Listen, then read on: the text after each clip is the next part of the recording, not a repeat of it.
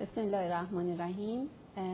امروز در خدمت دوستان مؤسسه رحمان هستیم تا در مورد آموزش جنسی در ایران به عنوان مجادله اجتماعی صحبت کنیم. خاطرتون هست که چند سال پیش هم بحث سند یونسکو 20 مطرح شده بود و مجادلات بسیاری به وجود اومد که اساسا آیا ما باید آموزش جنسی در ایران داشته باشیم و اگه داشته باشیم این آموزش باید چه محتوایی داشته باشه. از آن روز به بعد چون حالا اون مجادله خیلی هیجانی شد و به حال بحث‌های سیاسی و ایدئولوژیک مطرح شد اون مجادله به جایی نرسید. ولی این مسئله اجتماعی هنوز باقی مانده و ما امروز می‌خوایم به این بحث رو یکم باز کنیم که چطور آموزش جنسی در ایران اصلا تبدیل به یه مجادله شده.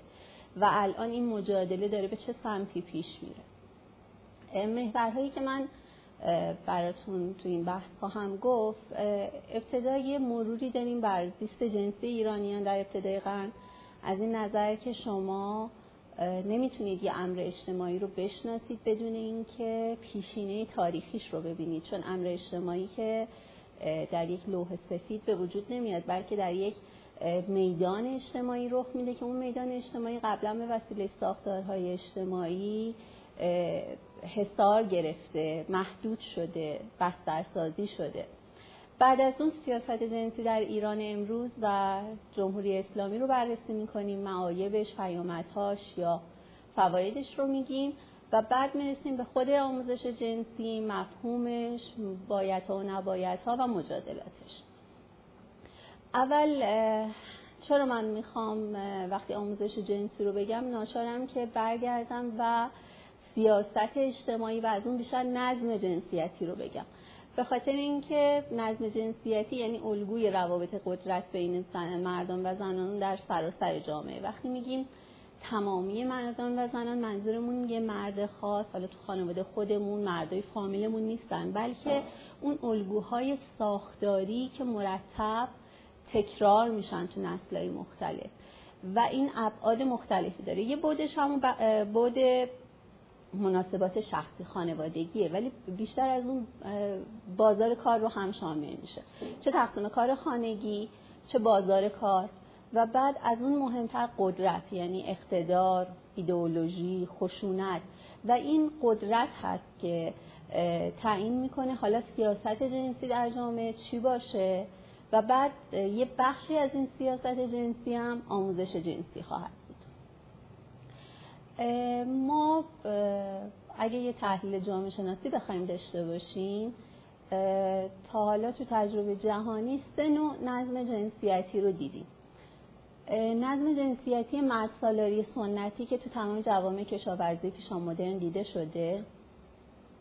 مرد سالاری مدرن که بعد از انقلاب صنعتی شکل گرفت 1970 میلادی و بعد پسا مرد سالاری که الان تو جوامع توسعه یافته امروزی می‌بینیم. هر کدوم از این های جنسیتی یه سیاست و آموزش جنسی متفاوت هم داشتن. وقتی سیاست جنسی تو مرد سالاری سنتی روی کرده بازدارنده و سرکوبگر بود. حالا این مشخصه رو جلوتر خواهیم گفت. سیاست جنسی تو مرد سالاری مدرن روی کرده عملگراست که بر حسب شرایط و اقتضاعات عمل می‌کنه و سیاست جنسی در دوره پسا مرد سالاری یه رویکرد روادار و لیبرال داره. حالا برمیگردیم به اینکه اصلا ابعاد مرد سالاری سنتی که حالا بعضی از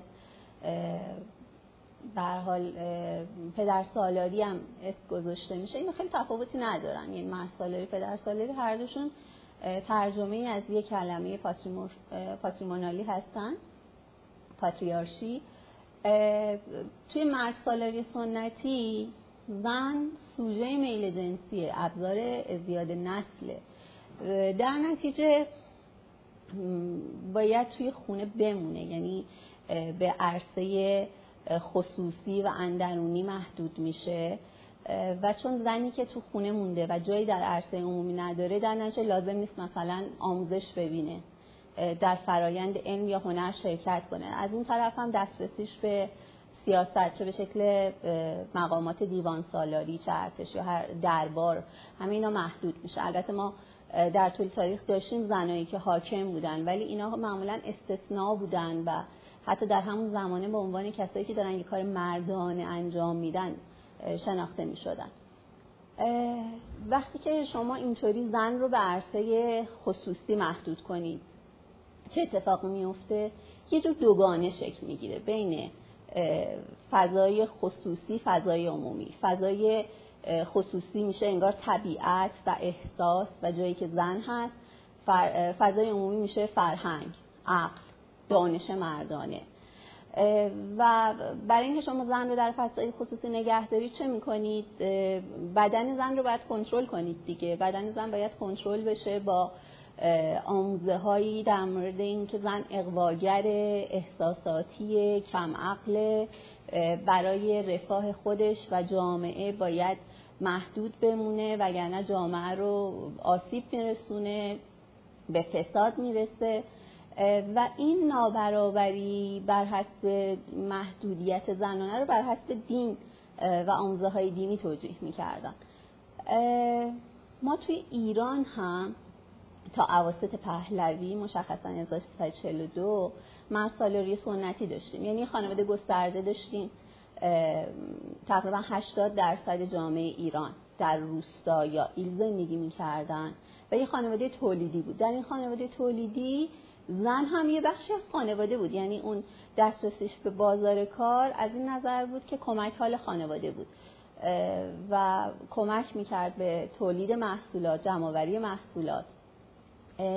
ولی باز در عرصه عمومی جایی نداشت. از نظر تحصیل محدود بود.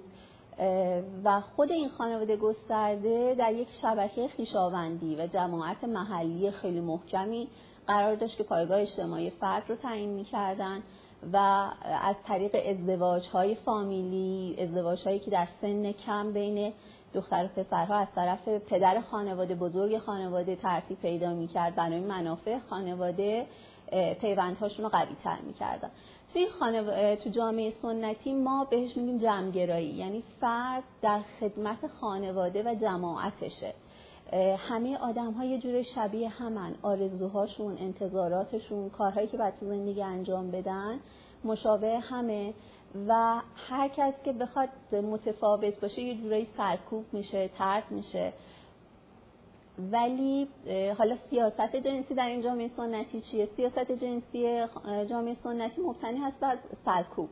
یعنی بازدارندگی که هم بچه قانونی داره هم اجتماعی و اخلاقی.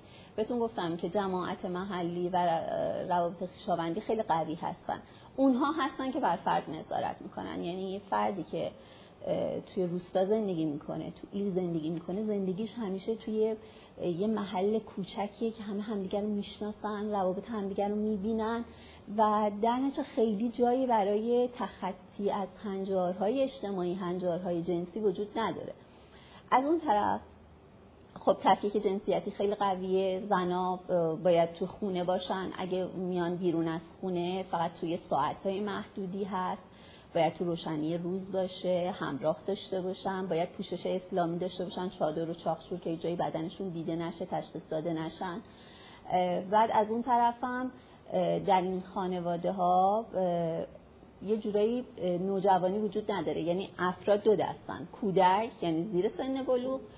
بزرگسال بعد از سن بلوغ و به بحث این که نشانه های بلوغ و حتی قبل از بلوغ در فرد ظاهر می‌شد اونا ازدواج می‌کردن. یعنی اینکه خانواده ها حالا دخترمون پسرمون بودن برای هم ناف بریدشون می‌کردن اسگذاری می‌کردن شیرینی خورده می‌کردن و از همون کودکی طرف می‌دونست که همسر آیندهش کیه و به بحث اینکه نشانهای بلوغ ظاهر می‌شد به ازدواج در می آوردنش بعد از اون طرف هم چون میگم تفکیک جنسیتی بود و اون حجاب خیلی شدید وجود داشت برای زنها یه جورایی کسی آدم دیگه رو نمی‌دید. یعنی مثلا شما فکر کنید یه مرد توی زندگی شاید مثلا 20 تا زن رو دیده بودن مهارمش مادرش، خواهرش، امش، خالش همینا.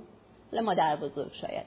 یعنی در نتیجه وقتی زنهای دیگر رو نمی‌دید یه جورایی حوث و لذتی لذت خواهی و هوسی و تنوع به وجود نمیمد یعنی هر کس به همون ازدواج خودش راضی بود. اگه ناراضی هم بود خیلی راحت می‌تونه حالا از خدمات کنیز استفاده کنه. خیلی راحت می‌تونست ازدواج موقت داشته باشه می‌تونست همسرای دیگه ای بگیره محدودیتی برای مردا وجود نداشت. از یه طرف تحریکات و آرزو و حوثی که تو جامعه درشون به وجود می با دیدن آدم های دیگه محدود بود. از یه طرف هم دستشون کاملا باز بود که به هر نوعی که می‌خوان و توان مالیشو دارن بتونن که قرایز جنسیشون رو برآورده کنن. از اون طرفم دولت کاری نداشت. یعنی ما یه جورایی می‌تونیم بگیم جامعه سنتی سیاست جنسی خاصی نداشت از نظر دولت یعنی سیاست رسمی. چرا؟ چون دولت مایل نبود که در حریم خصوصی خانواده ها دخالت کنه. مثلا اگه توی خانواده ای شاهد می شدن که مثلا یه زنی به شوهرش خیانت کرد. خود خانواده جمع می شدن حتی پدرش برادرای دختر با دامادشون توافق می‌کردن زنو میکشتن. میبردن از رو پشت بون پرتش می‌کردن تو حیات مینداختنش روی چاه. یا مثلا تریاک بهش میخوروندن سم بهش میخوروندن. و این به عنوان یه قتل ناموسی اگرم رخ می‌داد پنهان میموند. یعنی خود دولت هم مثلا نمی‌تونست بیاد دخالت کنه که حالا این مثلا واقعا خودکشی کرده یا سم موش بهش خوروندن یا مثلا سخت جنین پزشکایی بودن که خب کار سخت جنین انجام می‌دادن برای کسایی که حالا بیوه بودن یا کسایی که به حال بچه دار شده بودن و بچه رو نمی‌خواستن. ما طبق نظر مورخان خیلی مسائل داشتیم به شکل شاهد بازی و بچه بازی یعنی جور رفتار همجنس خواهانه داشتیم بین مردان. یعنی وقتی اون تفکیک جنسیتی خیلی شدید بود تو جامعه زنها جای جامعه نداشتن اون عشق و هوس مردانه بین خود مردا رخ می‌داد. حالا به شکل امرد بازی شاهد بازی بچه بازی ولی باز این چون یه چیز آشکار نبود یعنی در حریم خانه ها پنهان میمون باز کسی دخالت نمی‌کرد. و اصلا سیاست جنسی اگر در جامعه سنتی وجود داشت می‌تونیم بگیم سیاست میل به ندانستن بود. یعنی اینکه دولت حوزه عمومی نمی‌خواد تو این مورد دخالتی بکنه. اجازه میده خانواده شبکه خیشاوندی جماعت محلی خودش مدیریت کنه مسائل رو. ولی اونچه که ما بهش میگیم مرد سالاری مدرن با تغییر شرایط اجتماعی رخ داد. یعنی صنعتی شدن انقلاب صنعتی اول قرن 19 و بعد شهرنشینی گسترده باعث شد که خانواده خانواده گسترده دچار زوال بشه. یعنی اینکه وقتی طرف از روستا بلند شد میومد تو شهر دیگه اون کار تولیدی که چند تا مرد بریم سر زمین کار کنیم وجود نداشت. یه مرد بود با خانم می‌رفت کارخونه خرج زن و بچه‌شو رو در میورد قرار بود تامین معاششون کنه.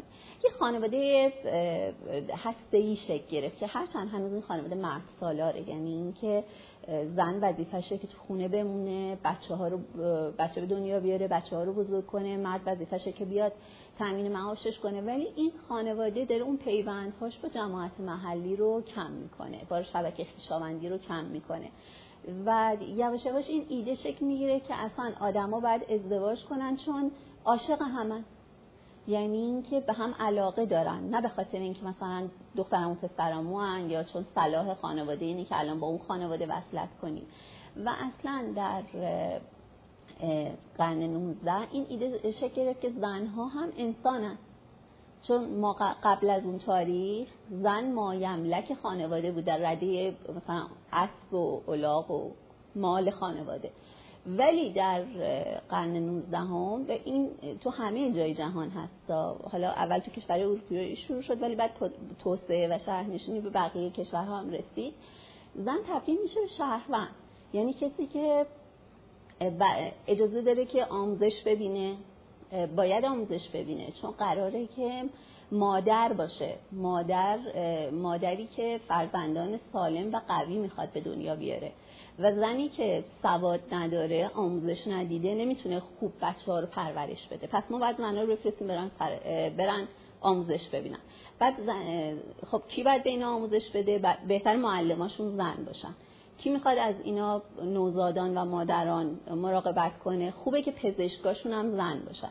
یعنی یواش یواش این ایده شکل گرفت که به زنها هم وارد جریان بازار کار بشن. ولی این بازار کاری که یه بازار کار ثانویه بود. معمولا باز مشاغلی بود که متناسب با مشاغل زنان بود. دستمزدها کمتر بود و خیلی از مشاغل که مشاغل مردانه حساب می‌شد باز به روی زنها بسته بود. و در این حال با اینکه زنها شهروند محسوب شدن با اینکه یواش یواش حق رأی پیدا کردن. ولی هنوز توی حقوق مدنی و حقوق خانواده جایگاه فرو دست رو داشتن. ریاست خانواده با مرد بود. یعنی مرد چون ریاست خانواده رو بر عهده داره در نتیجه حقوق بیمه به اون بیمه بیکاری به اون می‌رسه. اصلا حقوق دستمزد بر به حساب اون ریخته بشه. اگه قرار از کسی تو خانواده حمایت بشه همیشه فرض میشه که دولت با مرد طرفه. و توجیه می‌شد که این برمیگرده به تفاوت طبیعی زن و مرد. یعنی زن خب خدا زن رو خلق کرده برای اینکه رحم داره بتونه شیر بچه به دنیا بیاره شیرش بده بزرگش کنه. مرد هم زور بازو داره پس باید بره کار کنه. معاش خانواده رو تامین کنه.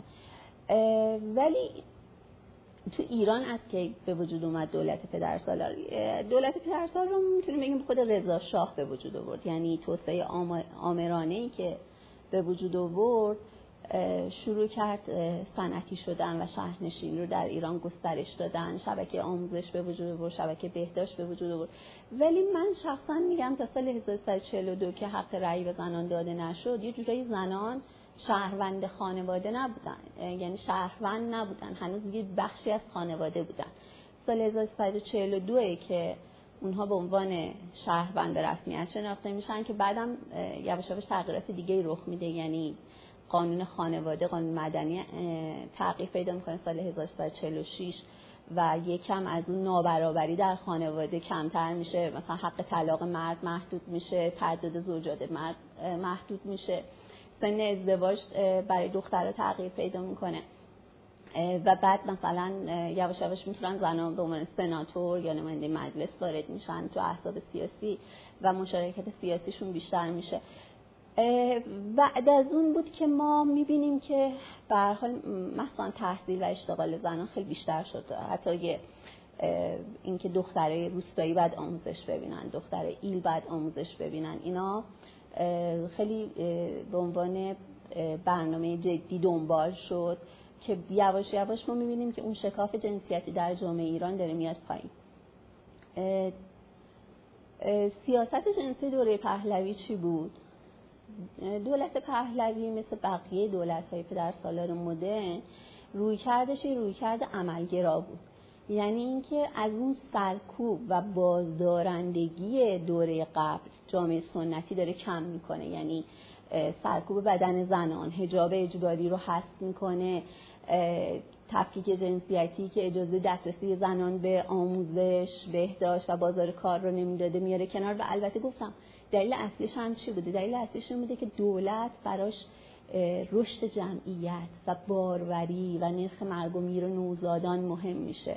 این دولت میگه که حاکمیت تا وقتی وجود داره که تعداد شهروندانش بیشتر باشه. خب تعداد شهروندان بیشتر کی قرار به وجود بیاره؟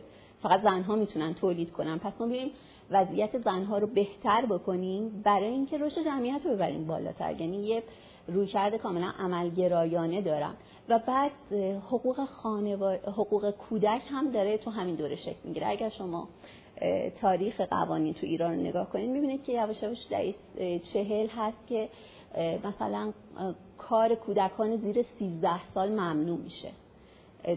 آموزش اجباری جدیتر دنبال میشه. اینکه مثلا بچه های 13 تا 18 سال 700 بیشتر نباید سر کار باشن. یه سری قوانین می‌ذارن برای اینکه کارفرماهایی که بچه های زیر 13 سال دارن مجازات بشن.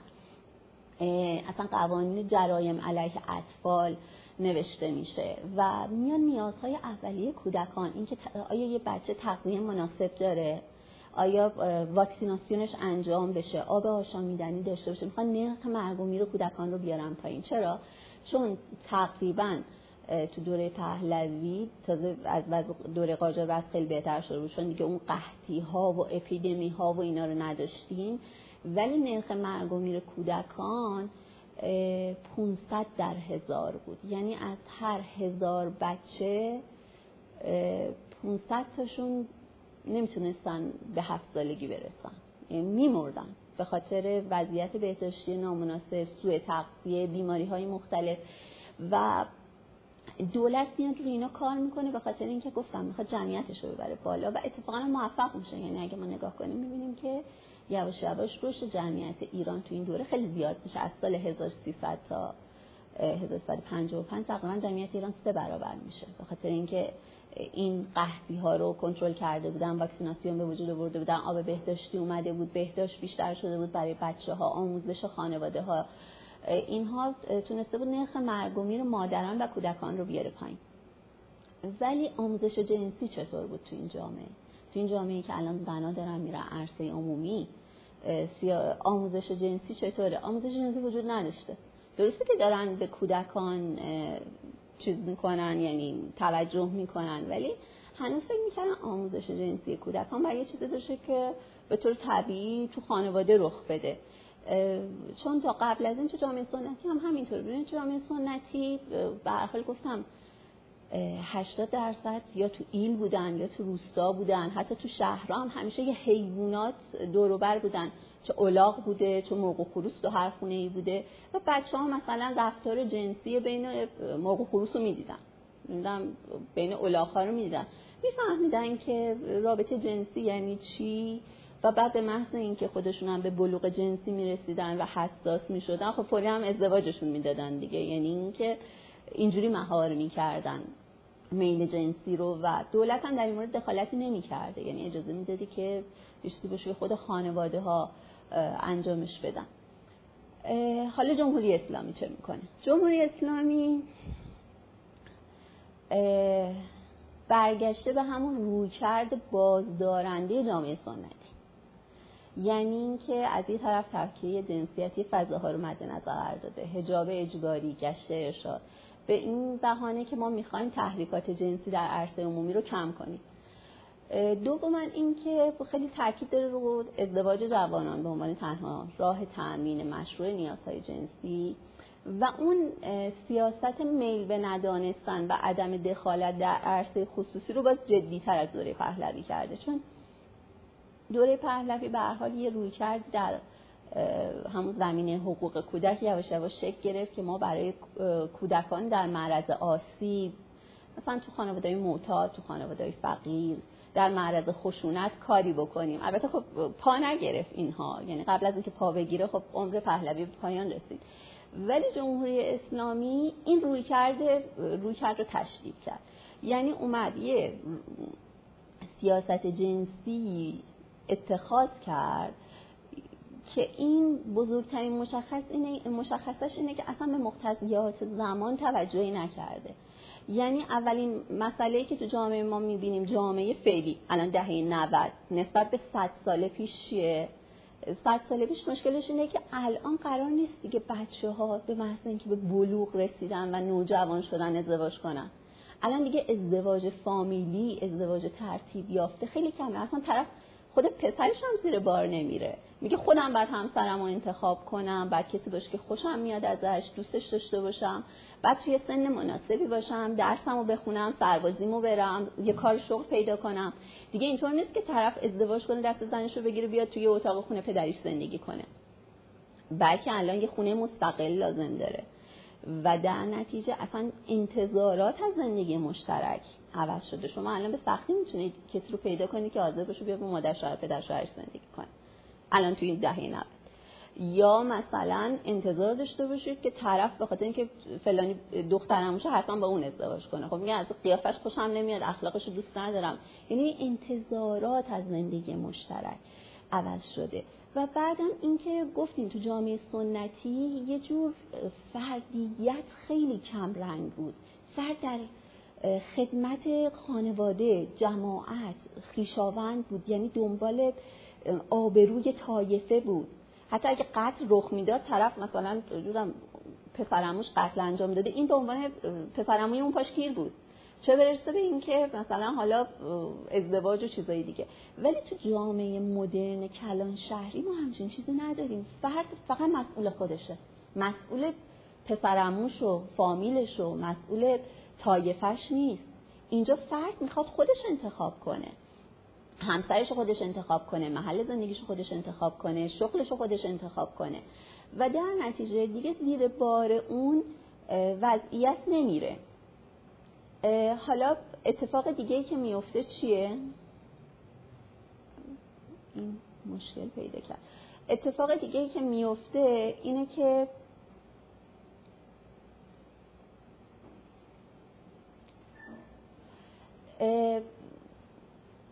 اصلا نوجوانی به وجود میاد. ببینید من گفتم تو جامعه سنتی چه اتفاقی میفته تو جامعه سنتی یه کودکی داریم یه بزرگسال داریم. که خیلی وقتا کودک منظور از کودک یعنی فقط یه نفر که از نظر قدرت جسمانی از یه آدم بزرگسال پایین تره و مثلا اگه قرار بود تو روستا کار کنه نمی‌دونم چراندن گوسفند و از این جمع کردن و هیزم از این کار شروع می‌کرده تا فردا مثلا بزرگتر شد جوون شد برسه به اینکه مثلا زمین بیل بزنه گاوا رو این برون بر ببره. پس کودکی در جامعه سنتی یه مفهوم خاصی نداشت. فقط مفهومش یه آدم کوچولوی ضعیفتر بود که منتظر زودتر بزرگ شه اصلا اون 5 6 سالگی هم به عنوان نیروی کار می‌تونی کار دستش بدی. ولی تو جامعه مدرن شهری اینطور نیست. تو جامعه مدرن شهری کودک یعنی یه سرمایه اجتماعی یه شهروند که باید آموزش ببینه در مدرسه آموزش ببینه مهارت های اجتماعی رو کسب کنه تا سالها بعد از سالها آموزش بتونه یه شغل مناسبی پیدا کنه که شغلش هم مناسب با اون استعدادها و توانایی شخصی و فردیش باشه. بعد بین این کودکی و نوجوانی دوره وجود میاد کودکی و بزرگسالی. الان تو دوره مدرن ما بهش نوجوانی. یعنی چی؟ یعنی فرد 13 14 ساله که علائم بلوغ جسمانی در اون ظاهر شده. یه سری آشفتگی های فکری داره که من کیم؟ منظور از زندگی چیه؟ چه, چه چیزی باعث میشه استعداد من باشه؟ من چه هویتی دارم؟ آیا من دیگه بچه نیستم؟ چه رفتاری نشان دهنده اینه که من بچه نیستم بزرگ سالم؟ چیکار کنم پدر و مادرم بدونن من دیگه بچه نیستم منو جدی بگیرن؟ یعنی یه تمایزی به وجود میاد نسبت به کودکی که این طرف هنوز از نظر اقتصادی وابسته والدینشه. از نظر داره خونه اونو زندگی می‌کنه. از نظر فکری هنوز به اون بلوغ فکری نرسیده که مسئول اعمالش باشه. ولی از اون طرف دیگه کودکی نیست که حرف پدر مادرش رو بپذیره. در نتیجه می‌خواد لباس متفاوت داشته باشه. دنبال مد میره سلیقه موسیقیایی متفاوت پیدا می‌کنه بعد با رفتاری مثل مصرف سیگار و قلیون و مواد مخدر و مشروب و اینا می‌خواد نشون بده من آدم بزرگ شدم. بعد کنشگری جنسی پیدا می‌کنه چون اون بلوغ جنسی درش شروع شده و حالا شروع می‌کنه کشف کردن جنس مخالف وقت گذراندن با اون لذت بردن از مصاحبت اون و حتی رابطه جنسی می‌خواد برقرار کنه. این چیزیه که فقط خاص جامعه مدرنه. ما تو جامعه سنتی همچین چیزی نداشتیم. یعنی نوجوانی نداشتیم. کنشگری نوجوان نداشتیم. حالا جمهوری اسلامی چه اتفاقی براش میفته؟ ما گفتیم که وقتی داره اون بازدارندگی رو به وجود میاره اولین کاری که می‌کنه اینه که نوجوانی رو سرکوب می‌کنه. حالا به چه شکل سرکوب می‌کنه؟ یه بخشش با همین کودک همسریه. یعنی کودک همسری این که لاقل اون نوجوانان دختر که زورش می‌رسه بالا خانواده از نظر فرهنگ خانوادگی و سنت های محلی با دولت همراه هستن که ما باید سرکوب کنیم. نذاریم که دخترها بیان کنشگری جنسی پیدا کنن فردا برن بکارتشون از دست بدن. پس ما باید بیایم اینو زودتر شوهر بدیم که خیالمون راحت شه. دختر 12 ساله 13 ساله رو شوهر میدن. چه اتفاقی میفته کودکی نابود میشه. یعنی اینکه فرد میشه که اولا آموزشش رو نمی‌تونه به پایان برسونه. دوما اینکه وقتی آموزشی نداره فردا اگه اتفاقی هم بیفته این از نظر مالی کاملا وابسته به مرده. بعد آدمی هم هست که یه جورایی دیگه نمی‌تونه با همسرش اون روابط صمیمانه رو برقرار کنه. چون از اول روزی که ازدواج کرده ازدواج براش یه تحمیلی بوده. از طرف مرد بیگانه ای که نمیشناختتش و بعد مجبورش کرده وارد رابطه جنسی بشه بچه دار بشه و بعد ما می‌بینیم که اصلا نرخ طلاق در کسایی که زیر 18 سال ازدواج کردن بالاترین نرخ طلاق تو همه گروه سنی این از نظر آماری من خودم شخصا این آمارش رو در بردم طبق سالنامه آمار طلاق سال 1996 ثبت طلاق توی اینا از همه بیشتره. به نسبت ازدواج کرده ها یعنی کسایی که متأهلن درصد بالاتری طلاق می‌گیرن تا مثلا کسایی تو گروه سنی 25 سال ازدواج کردن. چرا؟ چون اون فردی که 25 سالگی ازدواج کرده اولا به یه رشد و بلوغ عقلی رسیده. دوم اینکه یه سری مهارت های اجتماعی کسب کرده مهارت اجتماعی چانه زدن گفتگو و اینکه تعامل پیدا کنه با همسرش. اختلافی دعوای چیزی هم پیش میاد. به حال با گفتگو حلش کنن یکیشون کوتاه بیاد. خیلی فرق داره با یه بچه 13 ساله‌ای که فردم اختلافی پیش بیاد با شوهرش فقط باید کتک بخوره بشینه یه گوشه حرف نزنه. این این رابطه ای که ما تو کودک همسری پیش می‌بریم فکر کنیم خوشحالیم که مثلا ازدواج کردن. در حالی که اگه بس کیفیت زندگی خانوادگیه خب این متاسفانه کیفیت خانوادگی نداره. از اون طرفم فرده که این فرد طلاق گرفت چه اتفاقی میفته مهارتی نداره کاری رو نداره. یه تحقیقی انجام دادن توی منطقه شوش. دقیقا نیمی از روسپیان منطقه شوش زنایی هستن که قبل از 16 سالگی ازدواج کردن. حالا یا به اجبار خانواده یا هر اتفاق دیگه ای خب بعدا این 20 سالگی 25 سالگی طلاق گرفته. بعد طلاق گرفته حالا چیکار کنه؟ نه سواد کافی داره نه مهارت کافی داره نه می‌تونه کاری انجام بده. نه اصلا بلدی تو جامعه چجور با آدم ها صحبت کنه؟ و متاسفانه این یه تله فقر و محمومیت پیش میاد. حالا از این بحث سرکوب نوجوانی می‌خوام بگذرم. برسم به این که یه مشکل دیگه اینه که جمهوری اسلامی انتظار داره آموزش جنسی رو خود خانواده انجام بده. یعنی انتظار داره خب خانواده ها شروع کنن خودشون به بچه اصول خود مراقبتی رو بگن بعدا که به بلوغ رسید در مورد تغییرات بلوغ باش صحبت کنن بعد در مورد شیوه درست رفتار با جنس مخالف آموزشش بدن. ولی حقیقت اینه که همچین اتفاق در خانواده های ایرانی شهری الان ما نمیفته یه تحقیق دکتر بلند همتان سال 1993 انجام دادن تجربه زیسته والدین از آموزش جنسی رو می‌بینن که اصلا مسئله والدین اینه که خیلیشون اصلا ناگاهن یعنی اصلا نمی‌دونن خب چی آموزش بدن. یعنی طرف اصلا چیز نداره. یعنی اون آگاهی لازم رو نداره. دوم اینکه از نظر عاطفی دلخوره دارن. یعنی میگن که خدایا ما با این بچه چجور حرف بزنیم که اولا بفهمه. دوما با ما مجادله نکنه. سوما اون حرمت های بین والدین و فرزندان حفظ بشه. و بعدم اینکه متاسفانه در نشه این آموزش رو رها می‌کنن تا زمانی که یه اتفاقی میفته یعنی مثلا ایشون توی تحقیقشون دیدن که خیلی از مادرها مراجعه کردن که دختر ما دوست پسر داره. حالا چیکار کنیم؟ خب الان الان که دیگه الان می‌خوای چیکار کنی؟ بعد ازشون پرسیده شما چه واکنش نشون دادی؟ گفتن نمی‌دونستیم چیکار کنیم.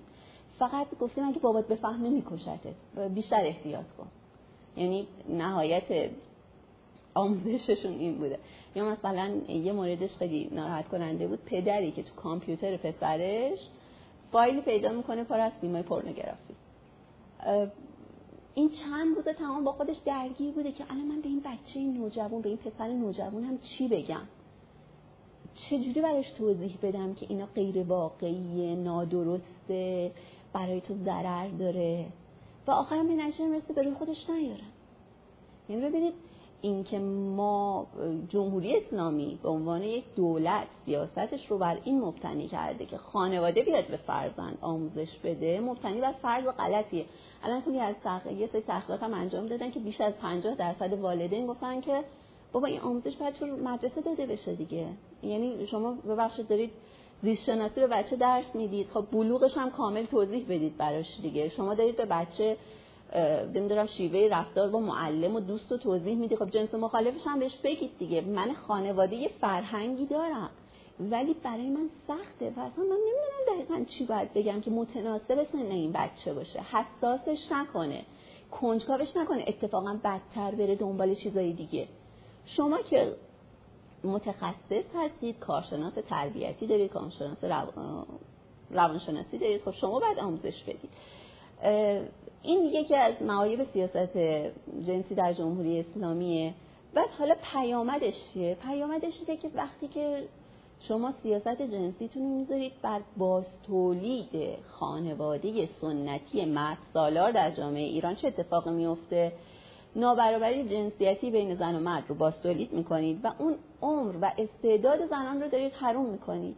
با گفتن اینکه کار زن اینه که بشینه تو خونه بچه به دنیا بیاره خب زنان رو حرومشون می‌کنید یه جورایی. ببینید تو جامعه سنتی یه زن حدود 15 سالگی 13 سالگی ازدواج می‌کرد میانگی 15 سالگی اولین بچهش رو به دنیا می آورد تا حدود 35 40 سالگی بازم زایمانه متعدد داشت. به طور میانگی 10 تا فرزند به دنیا می آورد البته گفتیم تا از این 10 تا 6 7 تاشون میمردن. بعد حدود 40 سالش هم که می‌شد مادر بزرگ می‌شد دیگه. خودش هم دخترش رو شوهر می‌داد. قبل بعد از 30 سالگی مادر بزرگ می‌شدن. بعد حالا بعد نواهاشو نگه می‌داشت. اصلا مواردی داریم که مثلا نمی‌دونم طرف داییش از خودش 10 سال کوچیک‌تره. چرا؟ خب به خاطر اینکه مادر ده سال بعد اینکه تازه نوه دار شده باز هنوز داره زایمان می‌کنه. این زن در چهل سالگی 25 ساله تمام مدت درگیر یا زایمان بوده یا بارداری بوده یا شیردهی بوده یا نگهداری از بچه های کوچیک زیر پنج سال بوده و بارها و بارها غم مرگ بچه هاشو تجربه کرده. یعنی هیچ زنی نبود که بچهش نمرده باشه. یعنی شما پولاک که توصیه می‌کنم حتما اگر مایل هستید که در مورد تاریخ اجتماعی عصر قاجار بدونید حتما سفرنامه پولاک رو بخونید به عنوان یکی از بهترین منابعی که در این مورد هست. ایشون یه پزشک اتریشیه که بیش از 20 سال در ایران تبابت و تدریس در دارالفنون رو داشته و چون به زبان فارسی هم مسلط بوده گزارش که از جامعه ایران میده خیلی گزارش واقعا موثق و معتبریه و اصلا همیشه رفرنس قرار می‌گیره. ما یه مقاله تاریخی پیدا نمی‌کنیم تو عصر قاجار به پولاک رفرنس نداده باشن. بعد ایشون میگه که زنای ایرانی بزرگترین غمشون مرگ بچه هاشونه بعد به من گفتن یه شاهزاده خانومی هست هشت تا بچه داره هیچ کنوم از بچه هاش نمردن. و از من می‌پرسن آیا تو فرنگ هم همچین زن خوشبختی هست که هیچ بچه ای ازش نمرده باشه؟ این اصلا این بنده خدا تصوری نمی‌کردن که آدم مثلا بچهش نمیره. ببینید اون اقتضاعات اجتماعی عصر خودشون بوده. چون نمی‌تونستن بیماری رو کنترل کنن از نظر بهداشتی. این و تقدیرگراشون می‌کرده دیگه. یعنی وقتی تو ده تا بچه بذاری هفتش بمیرن همیشه یه حالت خرافاتی پیدا می‌کنی هی سعی می‌کنی با ادعیه و تلسم و اینا هر جور شده و حال شاید دو تا دیگر هم نجات بدی از دست من. حالا یه بدبختی دیگرشون هم حبو داشتن بوده. یعنی اینکه دو تا بدبختی زنای عصر قاجار که احساس بدبختی می‌کنن یک مردن بچه هاشون بوده که حبو داشتن. ولی شما الان ببینید تو این دهه ما چند درصد زن دچار چنین بدبختی هستن؟ که بچهشون مرده باشه یا شوهرشون براشون هوا پنج درصد جامعه هم نیستن. یعنی ما الان شرایط زنان ما چیزیه که صد سال پیش اصلا قابل تصور برای زنان نبوده. یه چیز دیگه هم هست. گفتم بهتون چه اتفاق دیگه میفته؟ اتفاق میفته که اون زن عصر قاجار 25 سال تمام داره مادری می‌کنه. حدود 50 سالگی هم میمرده. یعنی امید زندگی حدود 50 سال بوده و این 50 سال 25 سالش مادر بوده. حالا شما بیا زن امروز رو مقایسه کنید. امید زندگی الان چقدره برای زن 76 ساله. این خانم متوسط میانگین سن ازدواج 24 سالگی ازدواج می‌کنه. تا 30 سالگی هم یه بچه دو بچه میاره. اینا هم به محض اینکه 6 سالشون شد خلاصه مدرسه میرن مهد میرن. یعنی سالایی که یک زن مادری می‌کنه در ایران حد اکثر ده ساله. ده ساله باید زحمت بکشه تو خونه بشته بچه داری کنه. هفتاد و پنج سال زن زندگی شد فقط ده سالش رو می‌خواد مادری کنه. بعد شما از اون طرف میگید آقا کل زنها بشنن تو خونه مادری کنن. خب بابا نمیشه دیگه. الان این اطلاف زندگیه که شما یک هفتم عمرت رو فقط مادر باشی ولی فقط تو رو به عنوان مادر بشناسن. یعنی انگار تو عقل و شعور و نمی‌دونم آرزو و هیچ استعداد دیگه ای نداری جز زاییدن. این اطلاف انرژی جمعیتیه. از اون طرف وقتی که بچه آموزش جنسی نمی‌بینه حتی اصول خود مراقبتی رو نمی‌بینه حتی دیگه مثل اون بچه روستایی نمی‌دونه بچه ها چجوری به درست میشن نمی‌دونم مرغ و خروس چیکار می‌کنن. وقتی حتی اینو نمی‌بینه اتاق خواب پدر و مادرش جداست. این بچه همیشه حتی ناز و نوازش حتی بوسه بین پدر و مادر رو هم ندیده. چه اتفاقی میفته اتفاقی که میفته اینه که این بچه کاملا چشم گوش بسته است. و بعد بچه که کاملا چشم و گوش بسته است در معرض خطره. در معرض خطر این که به وسیله آدم های دیگه مورد بهره کشی جنسی قرار بگیره. ما مورد داشتیم طرف مثلا از اموش حامله شده. بعد بهش میگن خب مگه تو نمی‌دونستی که نباید مثلا رابطه جایی میگه خب عمو من میگم ما ما هم محرمیم.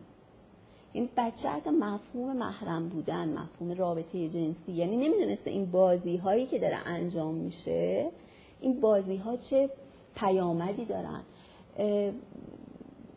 ما حتی حالا اینکه خود نوجوان بوده ولی ما مثلا حتی خود مراقبتی به بچه ها رو درس ندادیم. بچه که آزار جنسی قرار گرفت از طرف نمی‌دونم بقال محله راننده سرویس حتی داییش این بچه چجوری واکنش نشون بده؟ اولین واکنشی که بچه داره احساس شرم و گناهه. فکر می‌کنه حتما من یه کار اشتباهی کردم. اگه الان به مامان و بابا بگم منو دعوا می‌کنن. پس من هیچی نگم. و این آسیب روانی می‌بینه بچه. بعد فقط هم این نیست. بحث اینه که این بچه به هر حال حتی اگه آسیب روانی نبینه با آزار جنسی با بهره کشی جنسی وقتی تبدیل میشه به یه بزرگسال و ازدواج می‌کنه این مهارت ها و آگاهی لازم رو نداره که خود ابرازی جنسی کنه با همسرش. به صمیمیت جنسی برسه با همسرش. ببخشید اون خطبه عقل ورد جادویی نیست که یه دختر دوشیزه مکرمه رو تبدیل کنه به بانوی فتانه اقواگر که. این باید قبلش یه آموزش دیده باشه. اصلا تا قبلش خودش رو بشناسه بدن خودش رو بشناسه. ما الان تحقیقات مختلف داریم نشون میده که یه درصد قابل توجهی از زنان تو رابطه جنسی با همسرشون حتی به ارگاسم نمی‌رسن. یعنی این ده سال زندگی کرده تو این ده سال 500 دفعه رابطه جنسی داشته یه دفعهش به ارگاسم نرسید. خب این که خیلی یعنی این نشون میده که شما این انسان رو یه جوری ناقص کردید. آدمی که و این از کجا به وجود اومده؟ به خاطر اینکه شما همیشه بدن زنان رو سرکوب کردید با حجاب اجباری. نخن کسی نباید صداتو بشنوه. بدنت زشته. بدنت مایه شرمه. بدنت مایه گناه و اقوای مردانه. از این بدن باید بیگانه بشی. نیازهای تو مهم نیست. مردا مهمن. باید به یه مرد خدمت کنی. باید رضایت مردان رو کسب کنی. باید مطیع شوهرت باشی. این چی میشه؟ شبدین میشه که این زن با بدن خودش بیگانه میشه. کنشگری جنسی نخواهد داشت. از بدنش لذت نمی‌بره. بعد وقتی صمیمیت جنسی نداشته باشه از اون طرف شوهره میاد گلایه می‌کنه که زنم سرده. از اونجا به اینجا باید برسید دیگه. چه انتظاری دارید؟ و بعد جالبه که تمام این مدت جامعه سنتی وقتی رو بدن زنانه رو سرکوب می‌کنه که از اون طرف به مردا همچین چیزا نمیگه. یعنی به مرد نمیگن چشمتو بنداز لباس تنگ نپوش الان حق نداری متلک بگی. برعکس میگن تقصیر این زن از چشمتو چرخید. حقش بود لباس اینجوری پوشیده بود لابد می‌خواست که بهش بگی. اصلا این وقتش هم اینجا چه غلطی می‌کرد؟ حقش بود بهش تجاوز بشه. ببینید یعنی ما آموزش جنسی رسمی نداریم. از اون طرف یه آموزش جنسی غیر رسمی مبتنی بر هنجارهای مرد سالاری داریم که خیلی هاشون اتفاقا اشتباهن. مثلا نمی‌دونم غریزه جنسی غیر قابل کنترل هست برای مردان اگه کنترلش کنی میمیرن اصلا همچی چیزی نیست. اولا که ما اصلا انسان ها غریزه ندارن هر کس میگه انسان غریزه داره خطای گفتاریه. غریزه یعنی چیزی که شما باش به دنیا میاد. تنها چیزی که تو انسان غریزیه حالا سر سومیش دعواست. اولیش مشت کردنه. کودکی به دنیا میاد نوزاد دستشون مشت می‌کنه. دوم مکیدن یه نوزاد شما بذاریش گوش خیابونم مکیدن بلد. سومیش حالات خندیدن و گریه کردن. خندیدن و گریه کردن یه چیزیه که بچه یاد نمی‌گیره. یعنی بچه های کور هم خندیدن بلدن. اینها غریزی نیاز جنسی نیا... اسمش از نیاز مثل خوردن خوابیدن. نیاز جنسیه که ما باید یاد بگیریم چجور برآوردش کنیم. همونطور که شما نمی‌دونم چون احساس گرسنگی دارید یاد می‌گیرید آشپزی کنید غذای خوب چیه غذا رو چجور باید خورد کجا خورد رژیم غذایی صحیح چیه؟ از این طرف برای برآوردن نیاز جنسی هم شما باید افراد رو آموزش بدید که روش درسته. حالا من اصلاحی بعدی می‌رسم. ببینید اصلا تربیت جنسی رو یونسکو اینطوری تعریف کرده. گفته افزایش فهم و دانش یعنی بخش آگاهی که از خودمون داریم. و بعد روشنگرداندن احساسات. طرف بفهمه این احساساتی که داره اصلا چیان؟ طبیعی لازم نیست احساس شرم و گناه کنه یا وقاحت به خرج بده برای اینکه خودش رو ثابت کنه. ارزش ها و نگرش های درست پیدا کنه. مهارت های ارتباطی پیدا کنه با جنس مخالف. و بعد یاد بگیره که رفتارهای پرخطر چی و چطور از اونها اجتناب کنه. حالا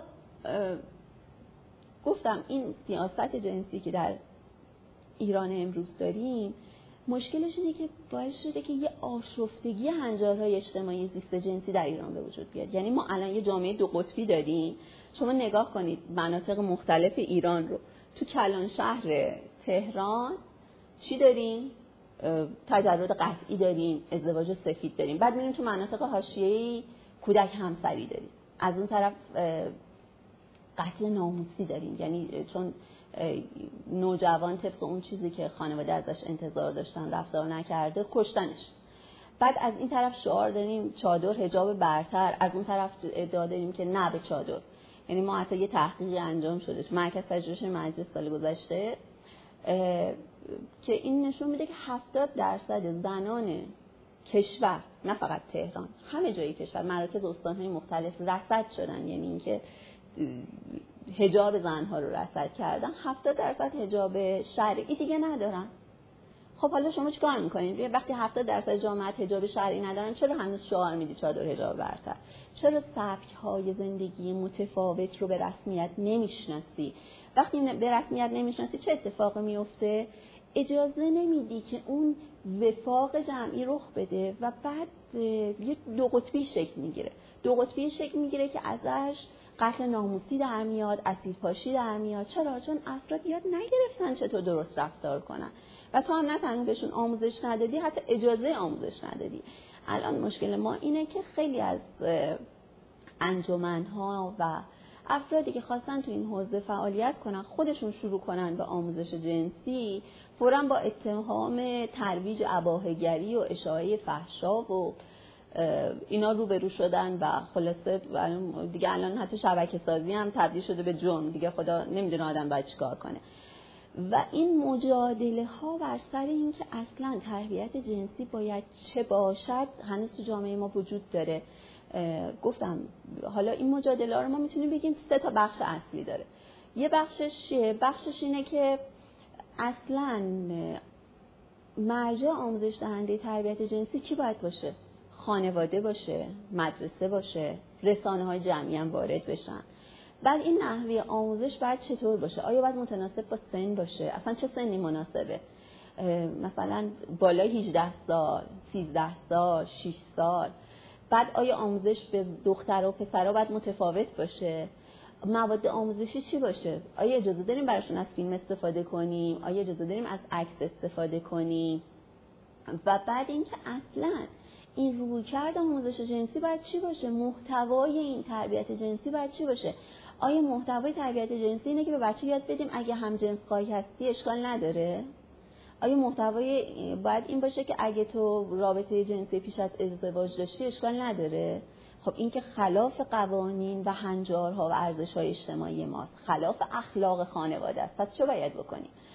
ببینید گفتم اون بحث سند 23 هم همین بود. سند 23 مشکلش این بود که تو اون بهتون گفتم تو اون روی هایی که ساخته شده مبتنی بود بر سیاست جنسی که رویکرد روادار داشت. یعنی یه رویکرد لیبرال داشت که می‌گفت اولا زنان و مردان دختران و پسران باید به یه اندازه یعنی آموزش جنسی همسان ببینن. ما نابرابری جنسیتی رو نمیپذیریم. دوما اینکه مبتنی بر رواداری بود. یعنی اینکه شما حق ندارید به بچه بگید که این اگر تو تمایلات همجنس خواهانه داری نمی‌دونم نجسی بیمار روانی هستی بعد معدومت کنن. نه. این باید شما به نوجوان کمک کنید که یواش یواش احساسات خودش رو پیدا کنه هویت جنسی خودش رو پیدا کنه.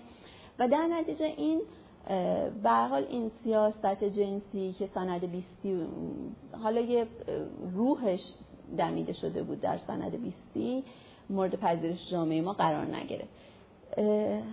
پس باید چیکار کنیم؟ ما که نمی‌تونیم همینطوری به این بحرانهای اجتماعی ادامه بدیم. این وضعیتی که الان همه قبول دارن که یه وضعیت نامناسبه. آمار طلاق داره میره بالا سن ازدواج داره میره بالا روابط دختر و پسر رفته بالا. حتی ما الان شاهد خیانت زنای متأهل هستیم. یعنی به طور برآوردی که داره میشه اینه که خیانت زنای متأهل داره به شدت تو جامعه میره بالا. خانواده در معرض خطره. چه باید کرد در سیاست جنسی؟ من فکر می‌کنم اصلا شاید مشکل همینه که ما فکر می‌کنیم دولت باید کاری بکنه. حقیقت اینه که دولت بیطرف نیست و لاقل تا زمانی که این رویکرد سیاسی و ایدئولوژیک رو داره خودش تازه قضیه رو پیچیده تر می‌کنه. کاری که ما باید انجام بدیم به عنوان بخشی از جامعه مدنی اینه که گفتگو کنیم. یعنی اگر حالا یه عده‌ای هستن میان میگن آقا ما با سیاست آموزش مثلا در مورد به نوجوانان مخالفیم به این دلیل به اون دلیل. بشین با اونا گفتگو کنیم دلیلشون ببینیم دلیلشون رد کنیم. خیلی از پیشفرض های غیر علمی که تو این وسط وجود داره اونها رو مورد سوال قرار بدیم در مورد اونها بررسی کنیم.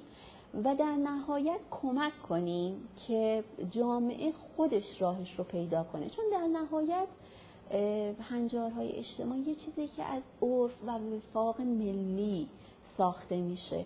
ما باید این عرف رو و وفاق رو انقدر پیش ببریم که دیگه به هر حال از این خشونت و پرخاشی که الان وجود داره این ستیز اجتماعی که بین اون خانواده که قتل ناموسی انجام میده با اون خانواده که نمی‌دونم با ازدواج سفید دخترش کنار میاد بین این دوتا این ستیزی که وجود داره رو ما باید کم بکنیم. باید اجازه بدیم هر کدوم از منظر خودشون حرف بزنن. و بعد محک زده بشه. و در نهایت هر کسی مسئولانه خودش انتخاب کنه که به عنوان یک والد چه وظیفه ای داره چه آموزشی باید به فرزندانش بده. و امیدوار باشه که به حال این آموزش به جایی برسه. ممنون از وقتی که گذاشتید متشکرم. من حالا پاسخ میدم به سوالاتی که دوستان مطرح می‌کنن.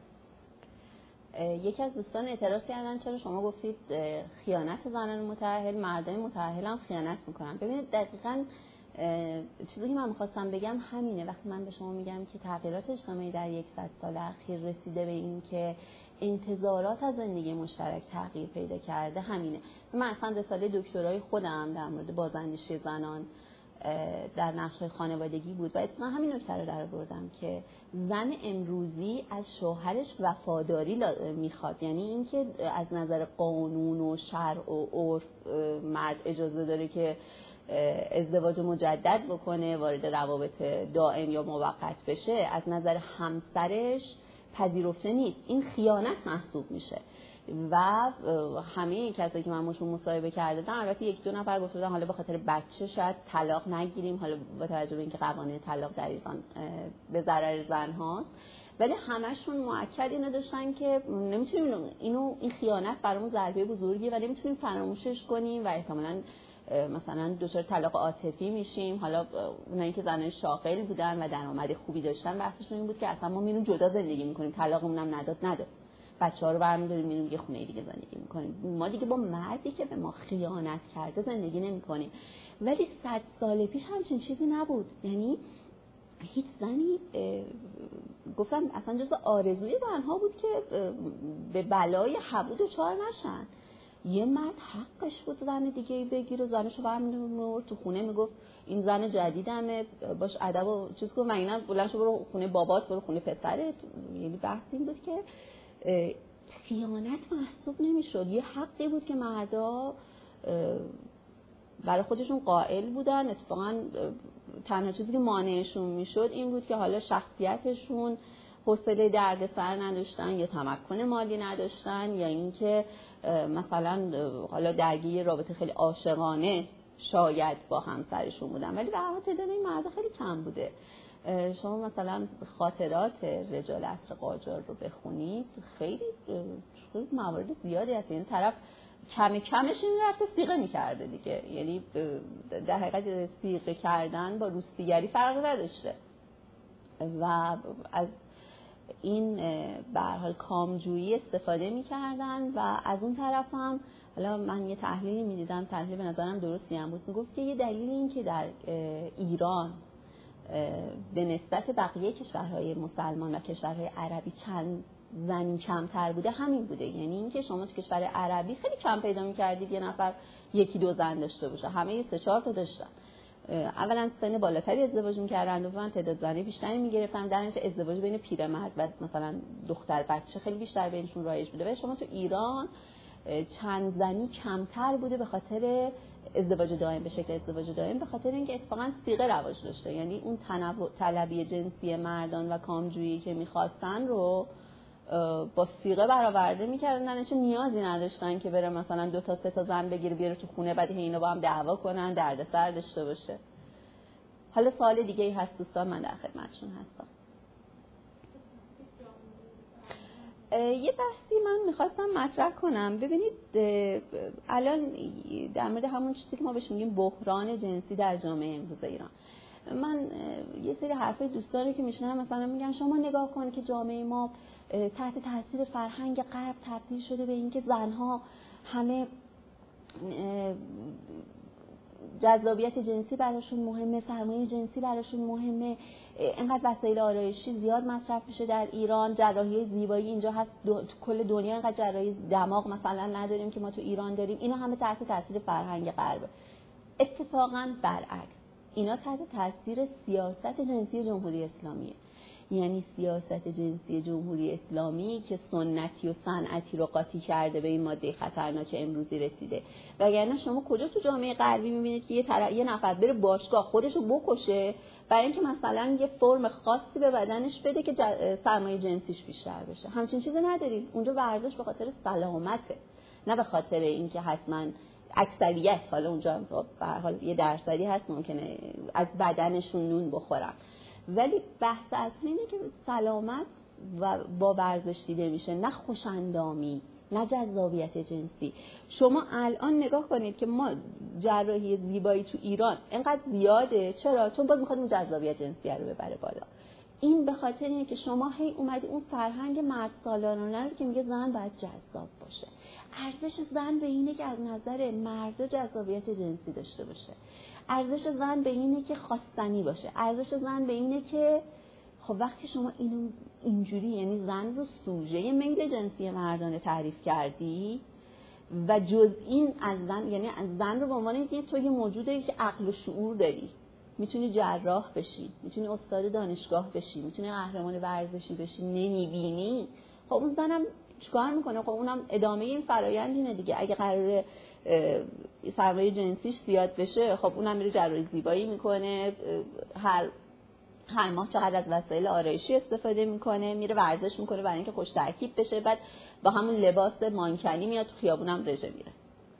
این سیاست جنسی شماست که امروز رو ساخته نه تاثیر فرهنگ غرب. وگرنه شما همون فرهنگ غرب هم اگه نگاه کنید شما نگاه کنید که زنها چقدر در بازار کار حضور دارن زنها چقدر در دانشگاه حضور دارن زنها چقدر توی موقعیت ها و مناسب سیاسی حضور دارن. من نمی‌دونم وقتی بحث فرهنگ غرب میشه شما فقط یه مد و پرنستا رو ایناشو می‌بینید اون قسمت فرهنگ غرب دیده نمیشه. این مشکل از شماست. دوستان پرسیدن که حالا این بحران اجتماعی در ایران هست. وظیفه نهادهای مدنی چیه؟ من خودم عضو انجیو هستن پیشگیری از آسیب آزار جنسی کودکان. و کاری که ما می‌کنیم البته به خاطر اینکه حالا با محدودیت های جمهوری اسلامی روبرو نشیم به والدین آموزش میدیم. یعنی اینکه کار ما اینه که برای والدینی که فرزندان حالا زیر نوجوان مدرسه ای دارن و بعد نوجوان آموزش میدیم که اینها باید چجوری از بچه مراقبت کنن چه چیزهایی به بچه یاد بدن. البته الان تو جامعه ما در مورد خود مراقبتی خیلی در حقیقت مشکل نداره. یعنی دیگه حتی آدمای خیلی متعصبم قبول دارن که بعد به بچه یاد داد که کسی دستش نزنه اگر اذیتش کرد بیاد مامان بابا بگه. ولی باز این چیزی که داره آموزش داده میشه. حالا من مثلا یه کتابی دیدم در مورد همین آموزش بود از این دوستان ارزشی نوشته بود. در همه بحثش این بود که ما چیکار کنیم؟ بچه‌مون گراه نشه. خب خدا خیرت بده. احتمال اینکه بچت معتاد بشه خیلی بیشتر از اینی که گرا بشه. حالا اعتیاد به شکر باشه اعتیاد به تبلت باشه اعتیاد به گیم باشه اعتیاد به سکس باشه اعتیاد به مواد باشه احتمالش خیلی بیشتره که همجنس خواه بشه. شما وقتی تو بعد بذاری رو اون. وقتی تو اگه شما می‌خواهید که بچهتون رو درست تربیت بکنید چجوری باید بچه رو درست تربیت کنید؟ بچه رو وقتی می‌تونیم درست تربیت کنیم که بهش یاد بدیم مهارت های زندگی داشته باشه. مهارت های زندگی چیه؟ اولیش مدیریت هیجانه. احساسات خودش رو بشناسه و بعد بتونه اینا رو مدیریت کنه. اتفاقا ما تو اسلام خیلی رو این تاکید داریم. خیشتنداری و تقوا که گفته میشه. همین بحث مدیریت هیجانه. یعنی به که شما بهش بگید نه تو مردی تو مهمی زنا تو رو تحریک می‌کنن. تو نمی‌تونی جلوی خودتو بگیری. برعکس بعدش بگیم که تو یه انسانی. این نیاز جسمانی رو مثل هر نیاز دیگه می‌تونی سرکوب کنی. همونطوری که می‌تونی روزه بگیری. تو روزه غذا نمی‌خوری آب نمی‌خوری از اون طرف می‌تونی میل جنسی تو کنترل کنی. اتفاقا از این هم راحت تره به خاطر چی؟ به خاطر اینکه شما سه روز آب نخورید میمیرید ده روز نخوابید میمیرید سه ماه غذا نخورید میمیرید. ولی اگه تا آخر عمرتون هم رابطه جنسی نداشته باشید هیچ مشکلی براتون پیش نمیاد. حتی مشکلات روحی روانی ممکنه پیش بیاد. ولی برای بقای شما خطری وجود نداره. چرا؟ چون نیاز جنسی چیزی که در ذهن شکل می‌گیره در مغز شکل می‌گیره. حاصل اون شناخت آگاهی و عواطف ماست. اتفاقا اینا از همون بچگی شکل می‌گیره. ببینید مثلا وقتی یه دختر بچه رو می‌برید عروسی مثلا لباس عروس رو می‌بینه تاج عروس رو می‌بینه میگه مامان من هم می‌خوام عروس بشم. یا مثلا وقتی می‌بینه باباش مهربونه میگه مامان جان من مامان من می‌خوام بزرگ شدم با بابا عروسی کنم. این خیلی طبیعیه یه چیز زشتی نیست. یا مثلا بچه بدن خودش رو کشف می‌کنه بعد خودش رو لمس می‌کنه. خب این هیچ چیز ناجور نیست. ما مشکل ما بزرگسالانیه که رفتار کودکان رو با اون ذهنیت جنسیت زده خودمون قضاوت می‌کنیم. مثلا اگه ببینیم یه بچه داره به خودش ور میره یه پسر بچه 6 7 ساله این رو فکر می‌کنیم داره خود ارزایی می‌کنه. در حالی که اون داره تن خودش رو لمس کردن خودش رو می‌شناسه و از اونجایی که شما می‌خواید هنجارهای خانوادگی رو به بچه یاد بدید بعد حواسش رو پرت کنید. صداش بزنید حواسش رو پرت کنید. بذارید یواش یواش از این سن بگذره. اگر ادامه پیدا کرد اون وقت بعد برش توضیح بدید که مامان این کار قشنگ نیست کار زشتیه ما نباید این کار رو انجام بدیم به همون آسیب میره همونطور که به بچه میگه اگه شب دندونات مسواک نزنی مسواک خر... دندونات خراب میشه بهش میگه اگه این کار انجام بدی بهت آسیب میرسونه. یا مثلا یه اتفاق دیگه که میفته چیه؟ مثلا بچه میگه که ماما من بزرگ شدم می‌خوام با بابا عروسی کنم. خب این به جای اخم و تخم و دعوا و حسادت فقط باید بگی که از من با بابات ازدواج کردم. تو بزرگ شدی یه مرد خوب پیدا می‌کنی که مثل بابات مهربون باشه از تو حمایت کنه با تو دوست باشه. اینطوری باید به بچه آموزش داد. یعنی یه, یه روندیه که از کودکی شروع میشه. از سه سالگی با اینکه قانون لباسدیر چیه بدن ما مال خودمونه راز خوب چیه راز بد چیه. تا وقتی که طرف نوجوان میشه باش درباره اینکه اگر یه دختری خوشت اومد چجور باید حرف بزنی؟ یا به مامان بگو. چجور آدمایی برای ازدواج مناسبن؟ اول بعد آدم خودش رو بشناسه. و بعد یواش یواش این بچه این مهارت های این که مهارت ارتباط با دیگران رو یاد بگیره. مدیریت هیجان رو یاد بگیره. حل مسئله رو یاد بگیره. اینها مهارت های زندگی که شما وظیفه دارید قبل 18 سالگی به بچه یاد بدید و اگه کارتون رو درست انجام بدید و اون بچه مهارت های لازم رو یاد گرفته باشه خیلیتون راحت باشه. بعد 18 سالگی نه معتاد میشه نه هم جنس خواه میشه نه ازدواج سفید می‌کنه نه به حال تو روابط جنسی پرخطر میفته انشاءالله. گفتن که الان تلگرام پر از کانالاییه که امکان سیغه رو فراهم می‌کنه. چرا نهادهای رسمی برخورد نمی‌کنن خب اصلا نیاز نمی‌بینن که برخورد کنن دیگه یعنی اونا براشون همین که یه سیغه خونده میشه به نظرشون شرعیه و لازم نمی یعنی احساس نمی‌کنن این رفتی به روسپیگری داره یه, مشکلی که ما تو جامعه ما داریم اینه که گفتم از همون اصلا از همون دوره صفوی که روسپیگری رسمی بود و روسپیان به دولت مالیات می‌دادن بیت اللطفا تا الان مشکل ما در ایران این بوده که مردان یه کلاه شرعی برای خودشون ساختن. میگن که ما این زن رو برای یه ساعت سیغه کردیم. مهریش هم انقدر بوده دادیم. کارمون هم تموم شد خداحافظ. این که نمی‌دونم باید اون مدت شرعیش رو رعایت کنه برگردن خود زنه.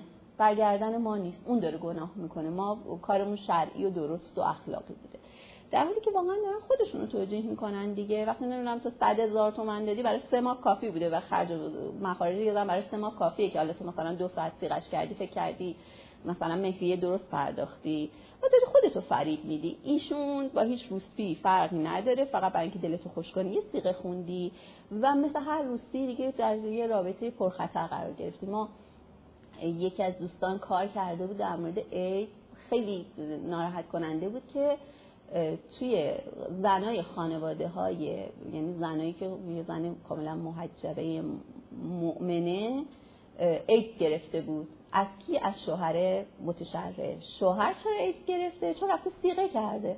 بعد گفته من که سیغه کردم من که شرعی بوده کارم چرا عید گرفتم؟ انگار عید مثلا رفتی به وردی که داریم می‌خونه ده در حال رفتار اصلا ببینیم وقتی میگم حتی بزرگسال نمی‌دونه رفتار جنسی پرخطر یعنی همین دیگه. الان درک نمی‌کرده که این رفتارش چقدر عنوان یه رفتار پرخطر چه آسیبی داره به خودش و خانواده‌اش میرسونه. گفتن راهکارتون برای کاهش خیانت چیه؟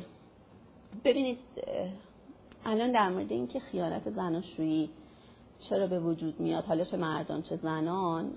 حالا اینو دوستان من جامعه شناسی کار کردم دوستان روانشناس باید جواب بدم ولی سه سری عوامل براش میچینن. یه سری عوامل فردیه. یعنی یه مشخصاتی مثل الگوی صمیمیت فردی تحوارشون یا مثلا عوامل شخصیتی باعث میشه که فرد نتونه اون صمیمیت لازم با همسرش رو پیدا کنه. یا یه سری به حال مشکلات جسمی مشکلات روانی که باعث میشه که تو این رابطه جنسی با همسر ارضا نشه. و بعد یه سری عوامل خانوادگی هم میان دیگه. یعنی اینکه مثلا ازدواج اجباری بوده مبتنی بر علاقه قبلی نبوده مبتنی بر شناخت قبلی نبوده. یه سری عوامل اجتماعی هم هست مثلا اینکه به هر حال یه سری وسایل مثل تلفن و اینترنت و اینا و گروه های مجازی فرصتی هستن برای اینکه آدم ها لازم نباشه برن تو خیابون کسی رو پیدا کنن. تو همون شبکه های مجازی از یه نفر خوششون بیاد و درگیر روابط عاطفی و جسمی باهاش بشن. ولی این که میگید کاهش خیانت راهکارش چیه؟ راهکارش همون چیزی که همیشه میگیم دیگه. راهکارش اینه که شما صمیمیت بین زوجین رو بیشتر کنید. یعنی اینکه اگر چون یه سری حالا مقالاتی هست تو این زمین شما ببینید توی روانشناسی می‌تونید ببینید مقالات مختلف کار کردن روی زوجها بعد از خیانت. یعنی ترمیم روابط زوجین بعد از آشکار شدن خیانت یکی از اونها. و به حال اینها حالا بعد از اینکه از اون شوک اول در حقیقت خارج شدن میان روی این کار می‌کنن که کجا اشتباه کردیم کجا روابطمون اشکال داشته هر کدوممون دنبال چه چیزی خارج از روابط خانوادگی بودیم که دنبالش بیرون از خونه رفتیم و به حال رابطه خودمون رو و زندگی مشترکمون و آینده فرزندانمون در معرض خطر قرار دادیم. و اکاش واقعا خانواده ها و زوجین قبل از اینکه کار به اونجا بکشه اینو انجام بدن. ببینید ما الان مشکلمون اینه که خیلی از زوجین درک نمی‌کنن که رابطه زناشویی یه چیزی نیست. یه بار عقدش رو خوندن بستنش تموم شد. اون همون صد سال پیش بود که زن و شوهر هرچی هم با هم مشکل داشتن طلاق نمی گرفتن چون خیلی بعید بود زنی که طلاق بگیره خلاصه کلی درد سر داشت. الان اگر شما مشکل دارید یا درستش کنید یا از هم جدا شید. این که نمی‌دونم با هم دیگه زندگی کنید بعد این بره با یه نفر دیگه اون بره با یه نفر دیگه. حالا بجز اون پیامدهای اجتماعی و قضایی و جرم انگارانش مخصوصا برای زنها برای مردا که جرم نیست. برای زنها که اونا رو حتی در معرض قتل قرار انجام اعدام قرار میده این حقیقت هست که شما دارید به خودتون آسیب میرسونید. یعنی خودتون رو درگیر یک روابط پیچیده ای می‌کنید که شاید در کوتاه مدت برای شما لذت داره ولی در بلند مدت فقط دردسر بیشتریه. مثل اینکه آدم نمی‌دونم چیزایی هستن که مثلا طرف شب میره حال نداره اعصاب نداره میره تو بار مشروب می‌خوره ولی بامداد خمارش هم باید بکشه. شب شراب نیرزد به بامداد خمار خیانت زناشویی نمیارزه به درد سرای بعدش. حقش اینه که شما تکلیفتون رو با خودتون مشخص کنید اگر شما هنوز دارید به دوست پسر قبلیتون فکر می‌کنید اگر از شوهرتون خسته شدید نمی‌دونید چیکار کنید. اگه نمی‌دونم راننده سرویس بهتون پیامک میده نمی‌دونید چیکار کنید مشکل از خودتونه. یعنی اینکه شما نمی‌دونید از زندگی چی می‌خواد شما بدن خودت رو نمی‌شناسی احساس خودت رو نمی‌شناسی. انتظاراتت از زندگی رو نمی‌شناسی. به جای خودت رو درگیر رابطه ای کنید مشکلاتتو بیشتر کنه برگردید و ببینید مشکلتون کجای زندگیتونه با خودتون. ببخشید دیگه من یه رفتم تو فاز نصیحت. گفتن که ممکنه برخی سوالات خارج از بحث باشه. و من فکر کنم همه سوالا رو گفتن. انجیو معرفی کنید. یکی از انجیوهایی که خوب داره کار می‌کنه الان به هر خیلی کارشون هم حرفه‌ای قایم باشکه. تو همین اینستاگرام شما می‌تونید صفحهشون رو دنبال کنید. برای والدین مخصوصا آموزش داره که شما چجور با بچه صحبت کنید و بعد حالا الان رسیدم به نوجوانی مثلا در مورد نوجوانی مثلا احتلام رو به پسرها چجور توضیح بدید. و اونها کتاب ها و منابع خوبی در این مورد معرفی می‌کنن. شما می‌تونید به هر حال استفاده کنید. یعنی به هر حال اگه آدم بگرده می‌بینه که خیلی چیزا هست. فقط باید یکم حساس بشید و مناسب سن بچه آموزش های مناسبش رو پیدا کنید و انشاءالله باش کار کنید. سال دیگه هست؟ با تشکر از شفا خانم و همراهانی که سخنرانی مؤسسه رو به صورت مجازی همراهی کردن. این نشست به پایان رسید. ما انشاءالله دوشنبه اول شهریور هم نشست بعدی از همین مجموعه رو خواهیم داشت با عنوان چالش های فضای شهری که حالا اطلاعات دقیق تر در قالب پوستر روی کانال مؤسسه قرار می‌گیریم. با سپاس مجدد از سرکار خانم خداحافظی می‌کنیم.